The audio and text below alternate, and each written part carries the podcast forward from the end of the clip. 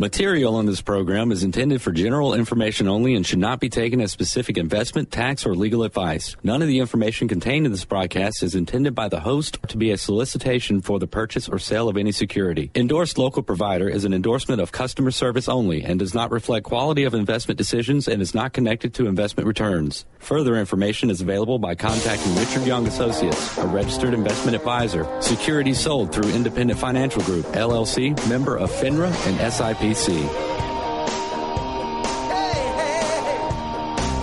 Welcome to Money MD, where the money doctors are in the house and giving out prescriptions for better financial health and making smart decisions with your money. We give common sense solutions to your complex problems.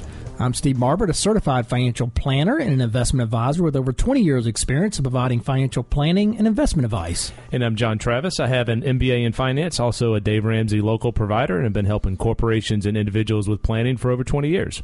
We're excited to have you listen to us today on our weekly radio show. We are right here every Saturday, like today, from 9 to 10 a.m. Yeah, you can also go to our website, moneymd.net. We have a link in the top right hand corner that you can uh, stream us wherever you're hanging out this wonderful Saturday morning. Uh, obviously, go on the dial at 12:30 a.m. and uh, you can also catch our podcast. If you miss a show, we have a link on the MoneyMD uh, site that you can click on the podcast and you can go back and see some of the the past shows. And we have it, you know, pretty well organized topic wise. So, um, you know no reason not to listen to the Money Doctors. Yeah, no excuse for not listening to the Money Doctors this morning or any morning for that matter, since we have our podcast. But do go on our website, moneymd.net, because we'd like to hear your questions. You can link to us there and email us your questions, or you can email us directly at info at moneymd.net. Well, John, I tell you, we have an interesting show this morning. Before we get into that, I mean, you know, politics are really heating up and Front winding center. down here quickly. Yeah, that's right. It's D- uh, depends on your perspective there. Uh, I think it's pretty much done. uh, yeah, it's going to be hard to stop the yeah. Trump train. Yeah, Trump know? and Hillary. I think uh, they're both look like the front runners. It can be very difficult for the other candidates unless they somehow rally together. Um, I just don't see it happening. I I think it's over for the Republican establishment, so to speak. I mean, you know, the four guys are left here. I mean, the Trump, the Trump plane is flying high. The Republican plane is going down, and the four guys left are having a knife fight over the last parachute. Yeah, I think they just cut it. I think they're cutting it. They're getting ready. They're starting to cut it up, and they're Yeah. getting ready to cut it up for good gonna be able here in, in a couple weeks. It's going to be totally useless. I like that. I like. they're that. all going to go down. I'm afraid. Uh, but Yeah, anyway, yeah. it's it's interesting. I mean, it only gets more entertaining from here, doesn't it? I mean, with with Trump versus Hillary, uh, it's going to be an entertaining summer. It is. You know, Trump's an interesting guy. He really is. Fortunately, God can use anybody. Mm-hmm. So I have still a lot of hope for America and you know what's going on. Even though Trump is not my guy, um, you know I have a couple little kind of. Uh, uh, s- th- descriptions of Trump that Okay. I put together here. All right, just let to me give hear you, just to give you an example here. So this is what I Trump's kind of a straight talking, trustworthlessness Trojan horse conservative who will be artfully dogmatic and a good deal making president. Ah, nice. That's, those are good descriptive words. Yeah, yeah. Or and here's another one for you: plain talking, egomaniac, silly putty conservative who will be a productive bully pulpit president. Productive bully pulpit. Yeah, I, you know it'll be interesting. You know, a lot of people saying, you know, who's going to keep him uh, under control? It's Congress. You know, right? There's, True. You know, you got, uh, but those are good. Those are good adjectives, man. You've you've been busy this morning. Yeah, I've been thinking about this. You know, I mean, it's going to be interesting though to see him against Hillary because I mean, Hillary has more baggage than Cleopatra, and he's going to open it all up like a five-year-old on Christmas morning. it, it is going to be entertaining. We we have a, uh new comedian here on the on the show. No, I'm just you know they just write themselves. Oh, I that's mean, funny. you know, Yeah, this thing is just so good. I mean, he's going to say everything about Hillary. I've been thinking for 20 years live on national TV, Yeah, unedited. unedited. I mean, so it's going to be an entertaining Uh, summer. It really is.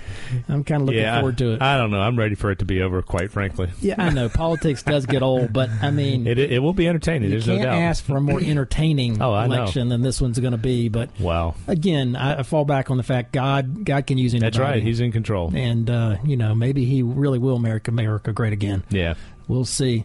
But you know, speaking of Trump and Hillary, I mean, our first topic here is Trump versus Hillary's tax plan. because it is tax season, and you know it does boil down to your money in a lot of ways. Yes, here. it does. They want to spend it. They do, and so we want to look at the tax plans here, dig into these. We want to be the very first. I don't think anybody else is really comparing these two tax Mm-hmm. plans. And uh, let's see which one is going to make a difference on your money and what they're going to mean to your money. Yeah, that's good one. So stick around for that. And we're going to follow that up with an article about retirement. Uh, we are money doctors, and we like uh, talking about retirement. And we're going to look back a little bit historically and, and see how retirement used to be versus the way it is now. And it's really changed. A couple uh, dramatic things have uh, you know have dropped out of people's retirement. So you have to take more control. We're going to give you some hints on that, and then we're going to follow up with um, you know U.S. incomes are finally growing. Yeah, the special sauce for economic growth is finally here. You Yeah, know, that's a I good mean, thing. That's a real good thing. We've been waiting a long time to see incomes of median household incomes start to rise, and they're they're really they've finally hit the pre-recession levels. Um, the big increase last quarter, so we're going to Yeah, go over that. good news. Good news. Good news on the economy. So anyway, but we're going to start off with the financial fact of the week. Yeah, this comes from uh, Hello Wallet, which is a, uh Morningstar company. And Steve, there's a, uh, an account out there. I know you're familiar with it. We talk about it here on the radio. It's called an HSA, Health Savings Account, and it's attached to a high deductible plan. And the high deductible plan has become much more popular in, in recent years. But they they have some stats, which is pretty interesting. Just four percent of HSA holders um, actually invested their HSA assets.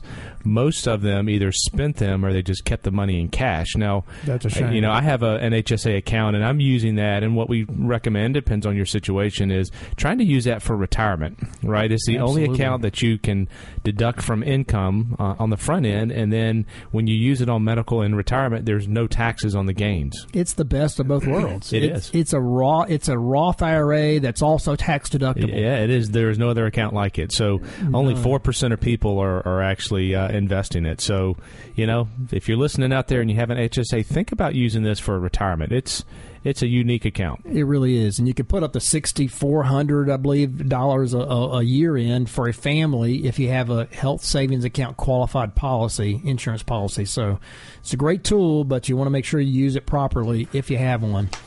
Okay, good fact of the week, and that leads us up here to our first topic, and that is Trump versus Hillary's tax plans. Yeah, I mean, it's certainly starting to look like Donald Trump versus Hillary Clinton in the general election as this primary season is quickly coming to a head.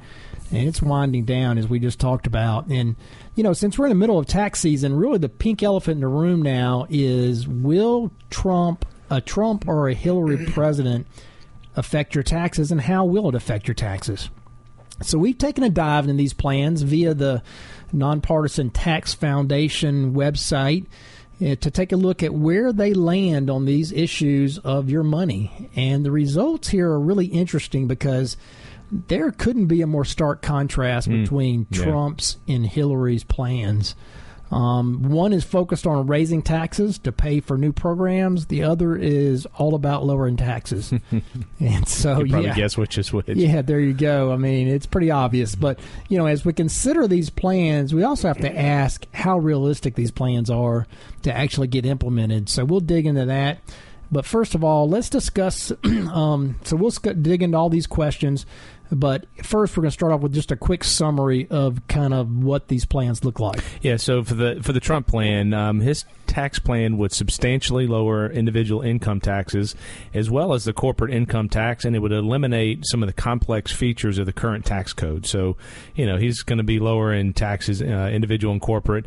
According to the Tax Foundation taxes and growth model, the plan would significantly reduce um, the marginal tax rates, uh, and that would lead to an 11% higher GDP over the long term, provided that the cuts could be financed. So it would help stimulate the economy, is what it's basically saying. Definitely. Um, the plan would also lead to a 29% larger capital stock, 6.5% higher wages, and uh, five about five million dollar more excuse me five million more full time equivalent jobs over ten years, and that that's all really really positive. I mean, it's growing the economy. Yeah, that's great stuff. A lot of stimulus there. I mean, overall, the plan would cut taxes, lead to higher after tax incomes for all taxpayers at all levels of income. Trump's plan would cut taxes by $12 trillion over the next decade. However, the plan would end up reducing revenues by about $10 trillion over the next decade, accounting for the economic growth in the economy as well. So that means the result would be like a trillion per year of additional deficit unless there's some huge spending cuts somewhere to uh, to Yeah. offset that. That's a that's a rut row. Yeah, so it, that's certainly uh, it's a little bit unrealistic. There, it's a lot unrealistic. Mm-hmm. But you know that tends to be Trump's tr- kind of starting point on everything. Um, he sends seems to start with the unrealistic, extreme position, and then leave plenty of room to negotiate and make Yes. the art of the deal, as he puts it. You're right. So you know maybe that's just his strategy is to start with something he knows is unrealistic and then Yep. work back from Pull there. back. Right. Um, we'll see. The key findings on Clinton's plan is this. um, she would enact a number of tax policies that would raise taxes on individuals and business income. Um, her plan would raise tax revenue by around a half a trillion dollars over the next decade. However, the plan would end up only collecting about 190 billion over the next decade when you account for a decrease in economic output in the long run. So her plan is not stimulative; it actually is depressive on the economy. Um, the majority of the revenues raised by her plan would come from a cap on itemized deductions, the so-called Buffett rule, which which sets a minimum income tax rate for people over a million dollars, and a four percent surtax on taxpayers with income over five million dollars. Um, her proposals to alter the long-term capital gains rate would actually reduce revenue due to increased incentives to delay realizing capital gains. So it's hard for anybody to like that part of the idea, um, since it's actually going to cost money in the long run. But we'll continue this discussion when we come back from the break. If you have questions, you can email us at info at moneymd.net, or you can give us a call at Richard Young Associates, 706 739 0725. You're listening to Money MD. We'll be right back after these messages. Stay with us.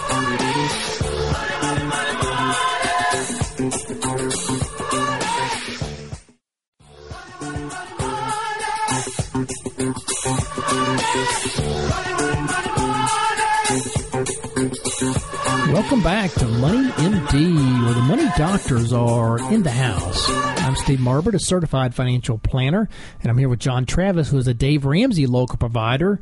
And we are continuing our discussion here before the break about Hillary versus Trump's tax plans. Um, yeah, we are the very first people that I know of to analyze their two plans side by side here because I mean they certainly do look like the presumptive nominees for Yeah. Republican Democratic um, Democrats and you know it's obvious they're going to they, both of their platforms have huge Sure. tax changes. Yeah, quite different, obviously. They're very different. Um, you know, Trump's plan would is all about lowering taxes uh, to stimulate the economy and, and to put more money in people's pocket. And Hillary's plan really is about raising taxes, particularly on the wealthy, um, to pay for new plans, to pay for new programs.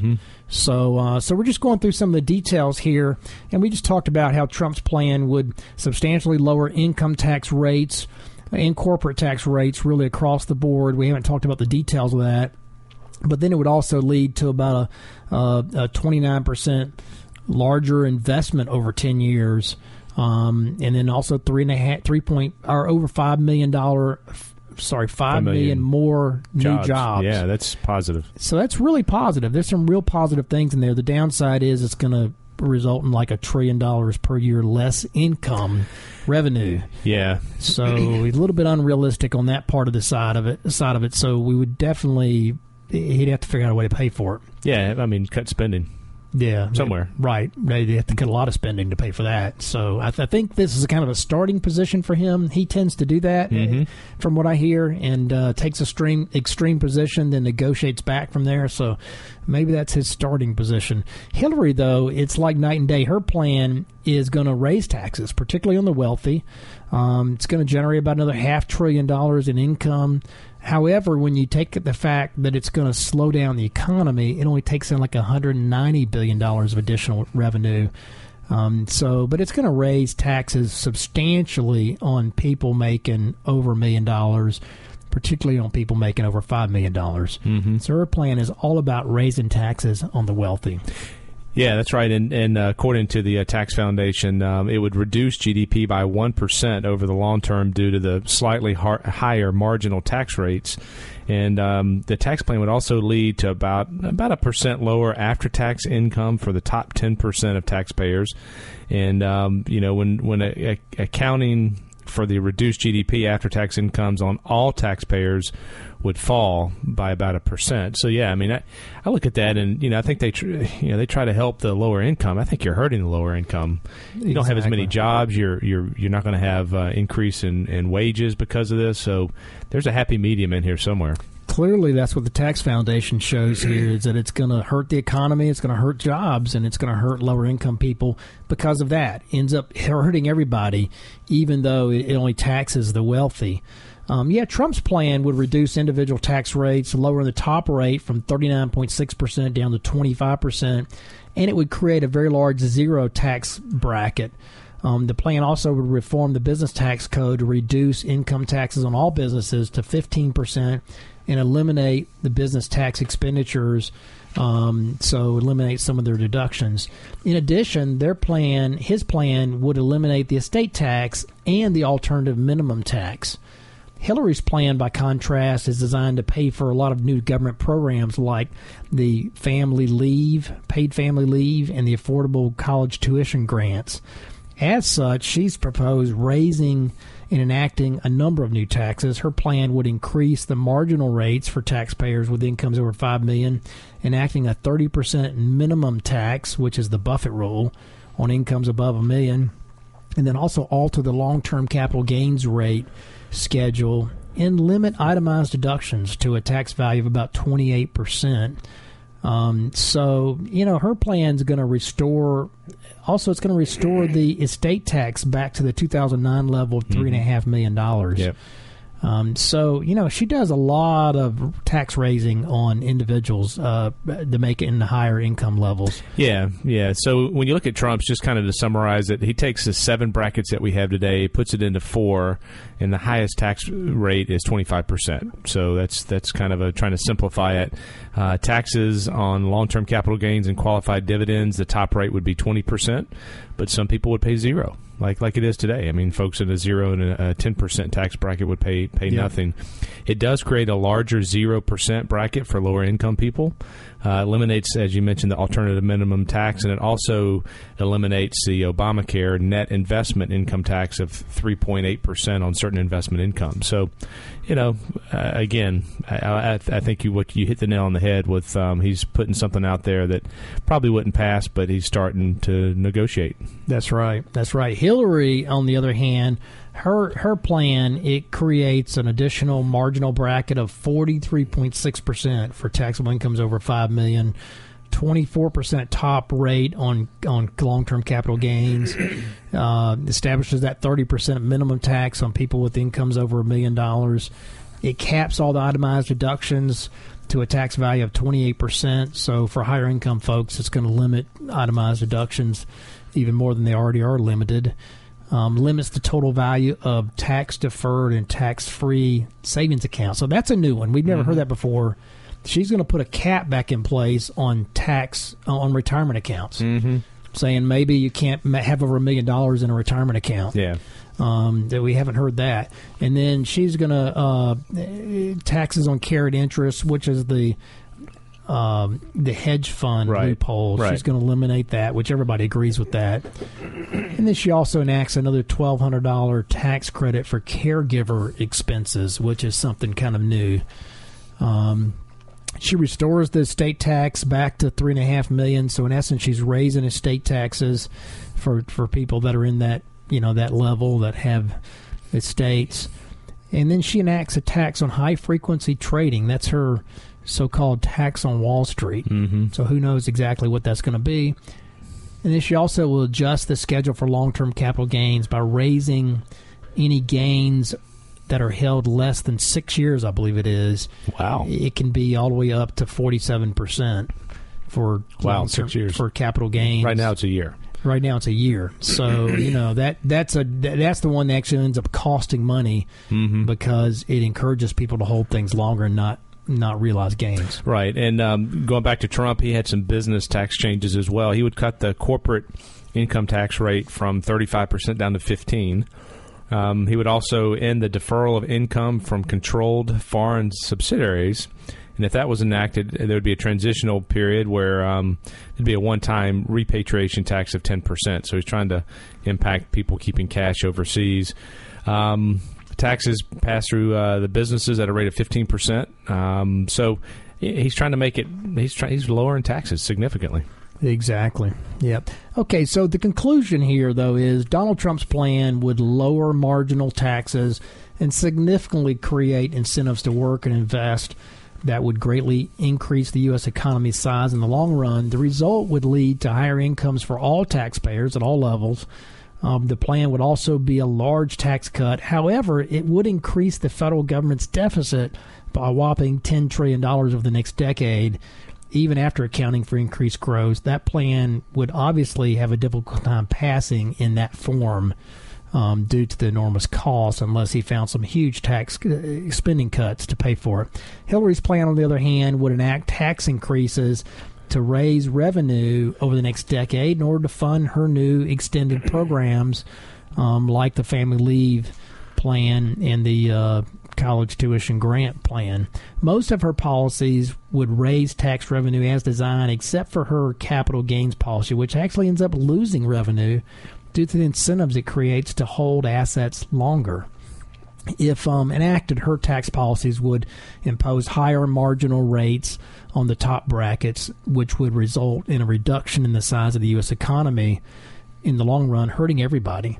The plan would result in lower after tax incomes for taxpayers at all income levels, but especially for income payers, top mm-hmm. top bracket right, taxpayers. Right. Yeah. Um, so interesting stuff. It is. I mean, changes are coming. Yeah. I mean, they, they, the two plans couldn't be more different. Yeah. Right. I mean, there are two totally different ends of the scale. It's like so. Clemson, Carolina, Democrat, yeah, Republican, you know. Republican, exactly. Clemson, Republican. You got it. There you go. All right. Well, that leads up here to the question of the week. Yeah, this question has to do with long term care insurance. And, and the question simply is how much should I purchase? And it really depends on the individual situation, Steve. Sometimes folks have pensions and uh, you know, they have saved well and, and they could make a case that they're self insured. Um, you know, for the most, you know, the averages say uh, the average stay is between two and three years, so that's usually a reasonable time frame. Um, you know, the more things that you put into the policies, the more expensive it gets. So, uh, inflation protection is one of them. Um, you know, we usually recommend three to five percent coverage uh, over time, but it really is spe- specifically depending on your situation, your your family history, and um, there's not a pat answer, if you will, but you know, two to three years is a reasonable coverage time frame to, to look at. Yeah, maybe $150 a day in coverage. Yeah, yeah, yeah, it's a good rate. Okay, well, this brings us to uh, uh, our break. But if you have questions, you can email us at info at moneymd.net or give us a call, 706 739 0725. You're listening to Money MD. We'll be right back after these messages and GM News. Stay with us.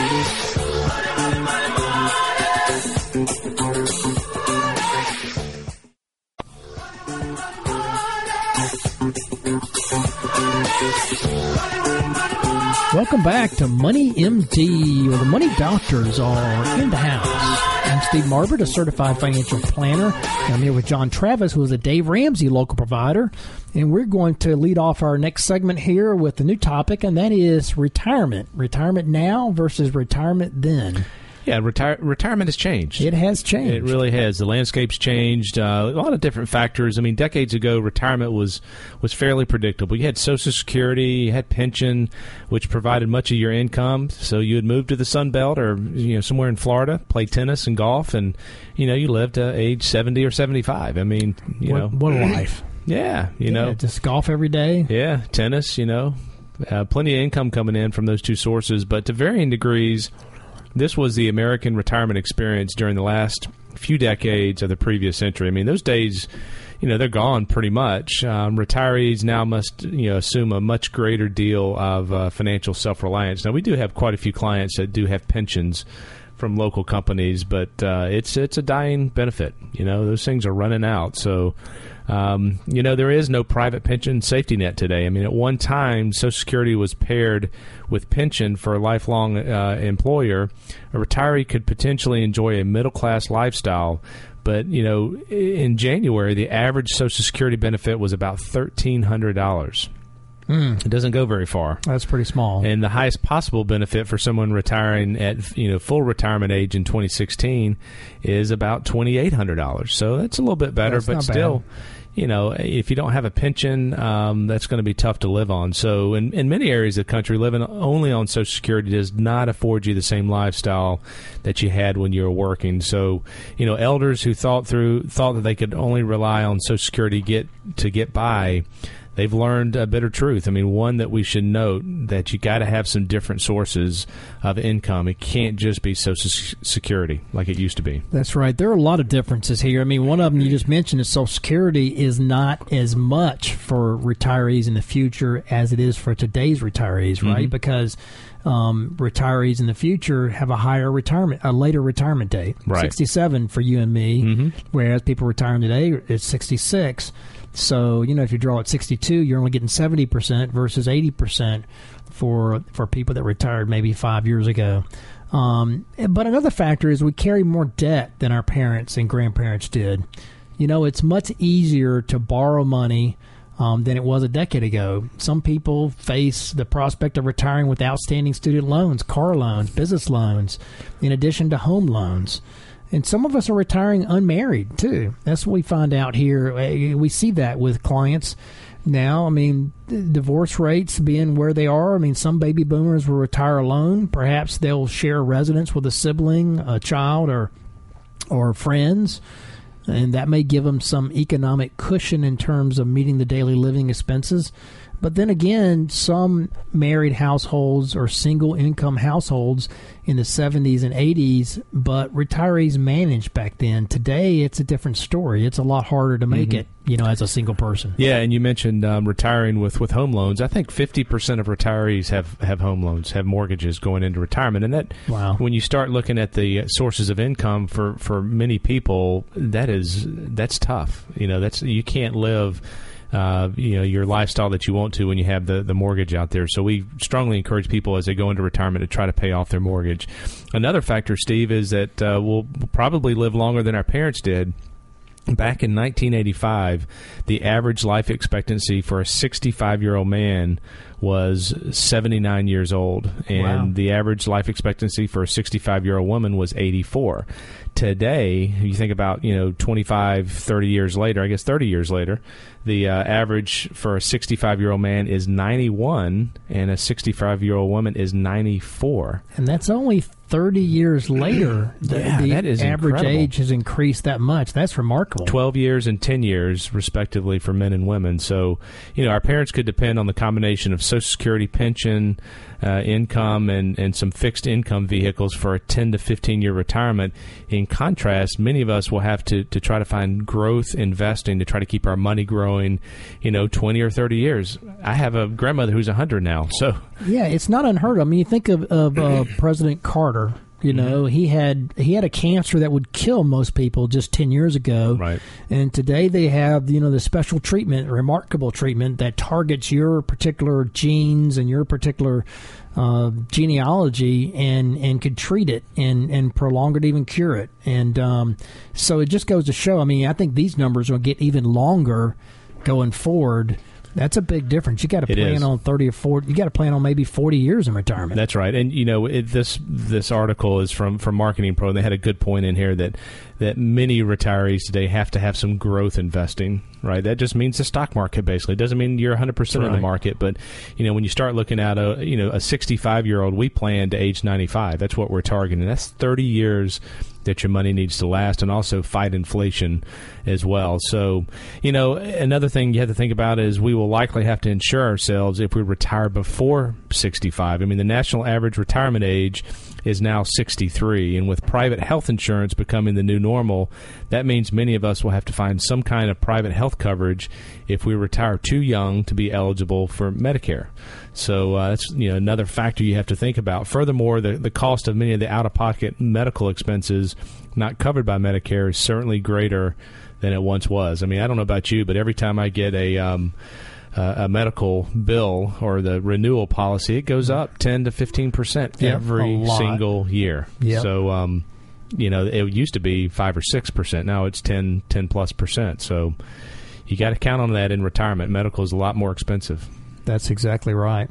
Yeah, I mean, plus, I mean, we have to raise to the financial challenge that retirement presents. You know, during the 80s, uh, more than 40% of private sector employees participated in a pension plan designed to bring them the eventual retirement income they needed. And that, along with Social Security, you know, was was enough because in the middle of that decade, Social Security accounted for 65% of U.S. retirees' income. Right now, 19% of private uh, pension plans. Um, it's only 19% of private firms offer pension plans, and Social Security only represents 27% of a retiree's income. So you have to make up that difference, and with longer life expectancies, I think you have to be willing to not amortize your your your your investment balance over your life expectancy because you don't know how long you're going to live Right. and you can't amortize it out where it's going to be zero. Um, you basically need to be able to take out four, maybe five percent, but for most people, probably four percent is probably a better number, to be honest, to make it last your entire lifetime. Yeah, yeah, that's right. And you start talking about inflation adjustments as well. That that's uh, that's tough. That's tough to do. It and, is. And so you know, it's, it's Steve. It's it's it's a given. Our retirement, you know, people retiring today is different from that of our parents. It, it will likely be longer, um, and it will probably feature a better quality of life. And we talked about the medical aspect. Uh, every aspect of our later years may become more comfortable, more bearable for ourselves and our loved ones. But you got to do that retirement planning. It's one of the most valuable tools to assist you in realizing that goal. So if you have questions on retirement planning, I mean, we spend a lot of time with our, our clients um, on on that exercise, going through and getting a vision, getting the goals, and making sure that you're on track, that you will have income for the rest of your life. That's the goal to age 95. Um, so it's a it's a complicated exercise. Um, there's some tools out there that you can go online. I mentioned the um, about to mention uh, Chris Hogan's tool here, um, but you know there's there's some some things that you have to think through medical wise, kid wise, um, that uh, you know retirement plan incorporates. Yeah, definitely. I mean, you you, you got to get on top of this because you know stock market isn't what it used to be either. You know, quite frankly, I mean the returns of the 80s and 90s doesn't appear to be materializing here in the 2000s and 2010s. And so you, you got to be willing to to invest. I think a little more aggressively, put a lot more money in, plan on maybe a four percent withdrawal rate, and then you know let it go. Um, don't uh, don't don't plan on having a big pension or something. You you got to cover it all yourself. Yeah, that's right. Do some It- planning. It takes a lot of planning. All right, we'll go ahead and do the prescription of the week here. Yeah, this is uh, has to do with uh, a Dave Ramsey um, uh, website. It's called uh, ChrisHogan360.com. It's basically, are you on track for retirement? You know, it, it'll help you find out your number. Um, it- you know, as I mentioned a couple minutes ago, you, you can basically put in some income and some some data, and it'll show you a number that you need to target to try to hit for retirement that would then provide you income going forward. So, again, it's very simple. Uh, there's some other things that probably need to be incorporated, but it's a good it's a good way to look and see if you're on track um, for retirement. And if you have further questions, you can certainly reach out to us and we'll help you.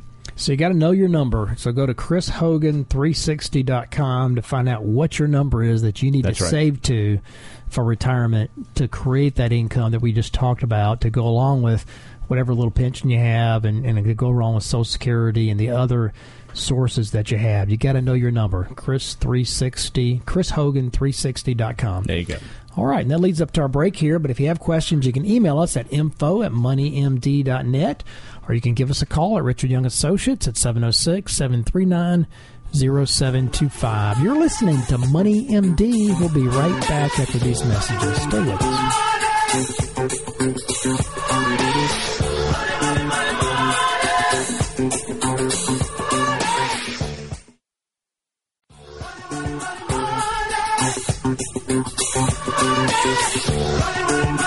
Welcome back to Money MD, where the money doctors are in the house. I'm Steve Marbert, a certified financial planner, and I'm here with John Travis, who is a Dave Ramsey local provider. And we are going to start off our last segment here talking about um, kind of the special sauce of economic growth, John. I mean, it is finally here. U.S. incomes are finally growing. Yeah, it's been a missing piece for a decade. It's been a remarkable missing piece. You know, they had in this article uh, out of uh, Yahoo Finance, they have a graph in here, and I was just looking at it, and it's remarkable when you look at it over the last 15 years, the median household income has not, even though it's gone up here recently, and that's what we're going to talk about it hasn't risen at all over the last 15 years. It's basically back to starting point 15 years ago. Yeah, the last five years have been very positive, but uh, you're right. It's come. It's a dip, and it's come back up to where it was 15 years ago. There was a huge dip, and that's part of the complaints that we've had against this, you know, current administration is incomes haven't risen, mm-hmm. you know, and the income, incomes are, are especially skewed when you start looking at different income segments and levels.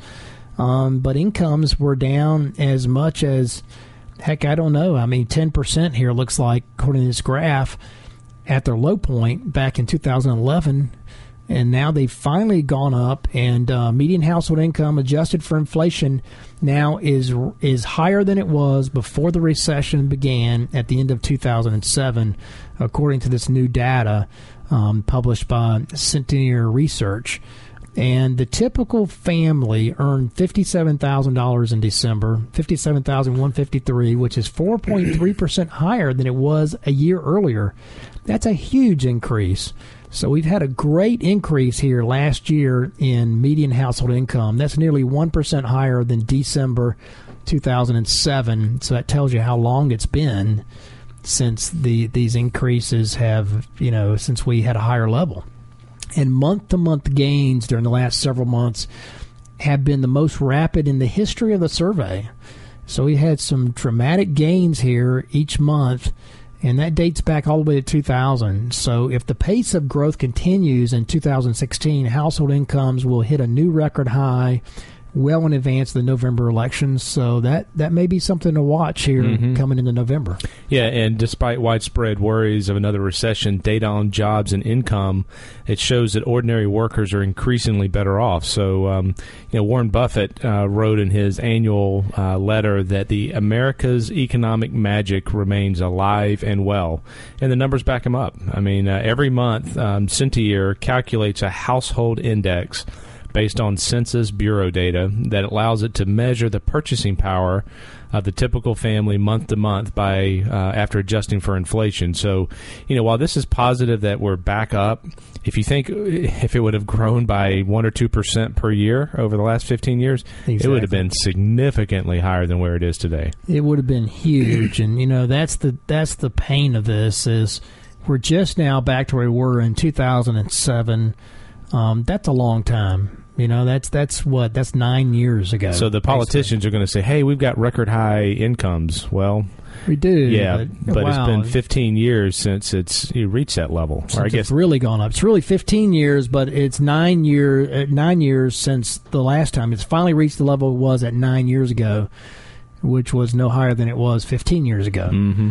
So incomes have stagnated for the middle class and, and particularly the lower class, and and that's part of I think what we're seeing in, in politics. You know, is this angry mm-hmm. middle lower class. Oh yeah, that have had their income stagnate now for for 15 years. I mean, that's very very frustrating, and and gee, fortunately, we've had a nice recovery here over the past couple years, and it's come back up. When you look at this graph, though, there's this huge dip from 2008 down 10% at 2011 then it goes all the way back up and in, in the sharp gains here this past mm-hmm. year so uh, the good news is out of this as I this graph is I really think the the high, the lower unemployment is starting to put some real pressure on wages. Yes, I agree. And th- we know as kind of economists, we study economics a lot, that that is a key to profitability in the stock market mm-hmm. and everything else in the economy growing is having wages go up. And so that's really, really encouraging. Yeah, the numbers, I mean, they showcase that the vital economic trend that helps explain the frustration that millions of Americans, even the surprise rise of, of Donald Trump, you know it, what's behind it, and that is total economic output (GDP) surpassed a pre-recession pre-recession high all the way back to 2011 but median incomes remain depressed until just recently here. And that means the economy has recovered, but it's failed to bring a lot of workers in with it.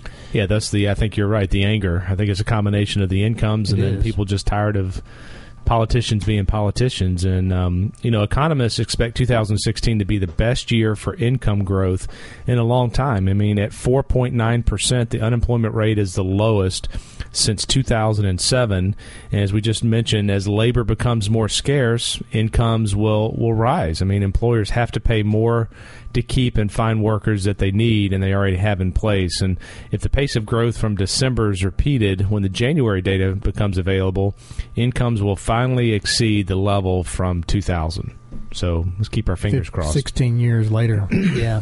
Yeah, that doesn't mean it all is well. I mean, one of the pernicious trends of modern digital era is that more income is going to fewer people. So aggregate income can be going up, making the economy seem healthy, while the portion accruing at the lower earners goes down, making people feel well, less off, worse off. Mm-hmm. But I mean, we're talking about median income here that rose and it's finally so you know the median income is a good barometer I like that, but it can still mean that the lower income levels are hurting, and I, I think they are, quite frankly, and that's yeah. part of the yeah. the anger we're seeing out there. Yeah, I mean, this is especially true at a time when employers they value technical skills that are difficult to obtain. So while the value of manual labor and even routine white collar skill declines, um, this is becoming an issue. I mean, when innovation and the market system interact to produce efficiencies many workers may be rendered unnecessary because their talents become obsolete. And, and Buffett again wrote in his annual letter,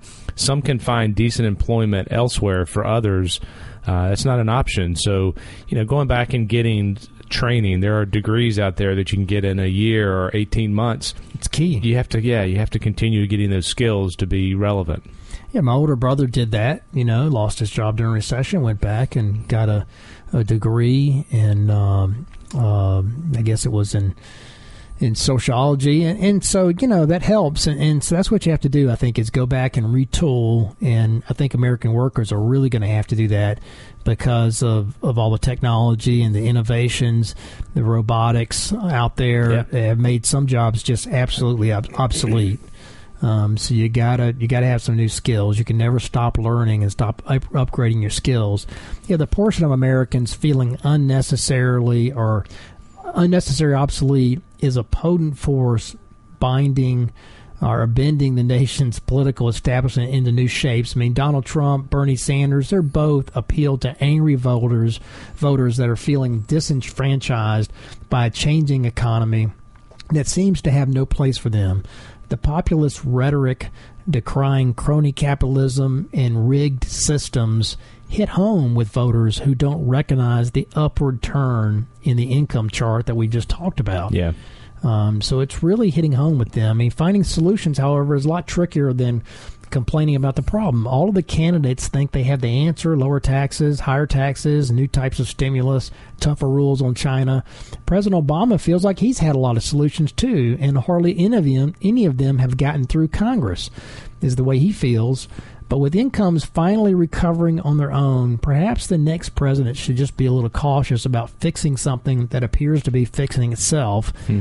and does fix itself over time. I think one of the issues that uh, you, you kind of mentioned about the lower income, I mean, if you look at the minimum wage, you know, seven, eight bucks, I mean, that's uh, next to impossible to live on. And, it and is. you know, you think about capitalism and capitalism sets the market wage. Well, I mean, you know, it, that's a tough. That is a tough nut to crack um, because going in there and saying it needs to be 15 or, or 12 is not market. It's not. Um, it's not what the market's bearing. But for people living at that level, it's next to impossible. Well, and I think that's one of the reasons why there is so much appeal to what Donald Trump is out there preaching too. Is that you know when you look at lower and median income folks who are feeling pressured by their wages not going up, it's hard to tell those people that 11 million illegal immigrants Mm-hmm. aren't depressing their salaries, their their wages. Mm-hmm. I mean, you put, you know, everybody knows a little bit about supply and demand, and if you increase the supply about 11 million,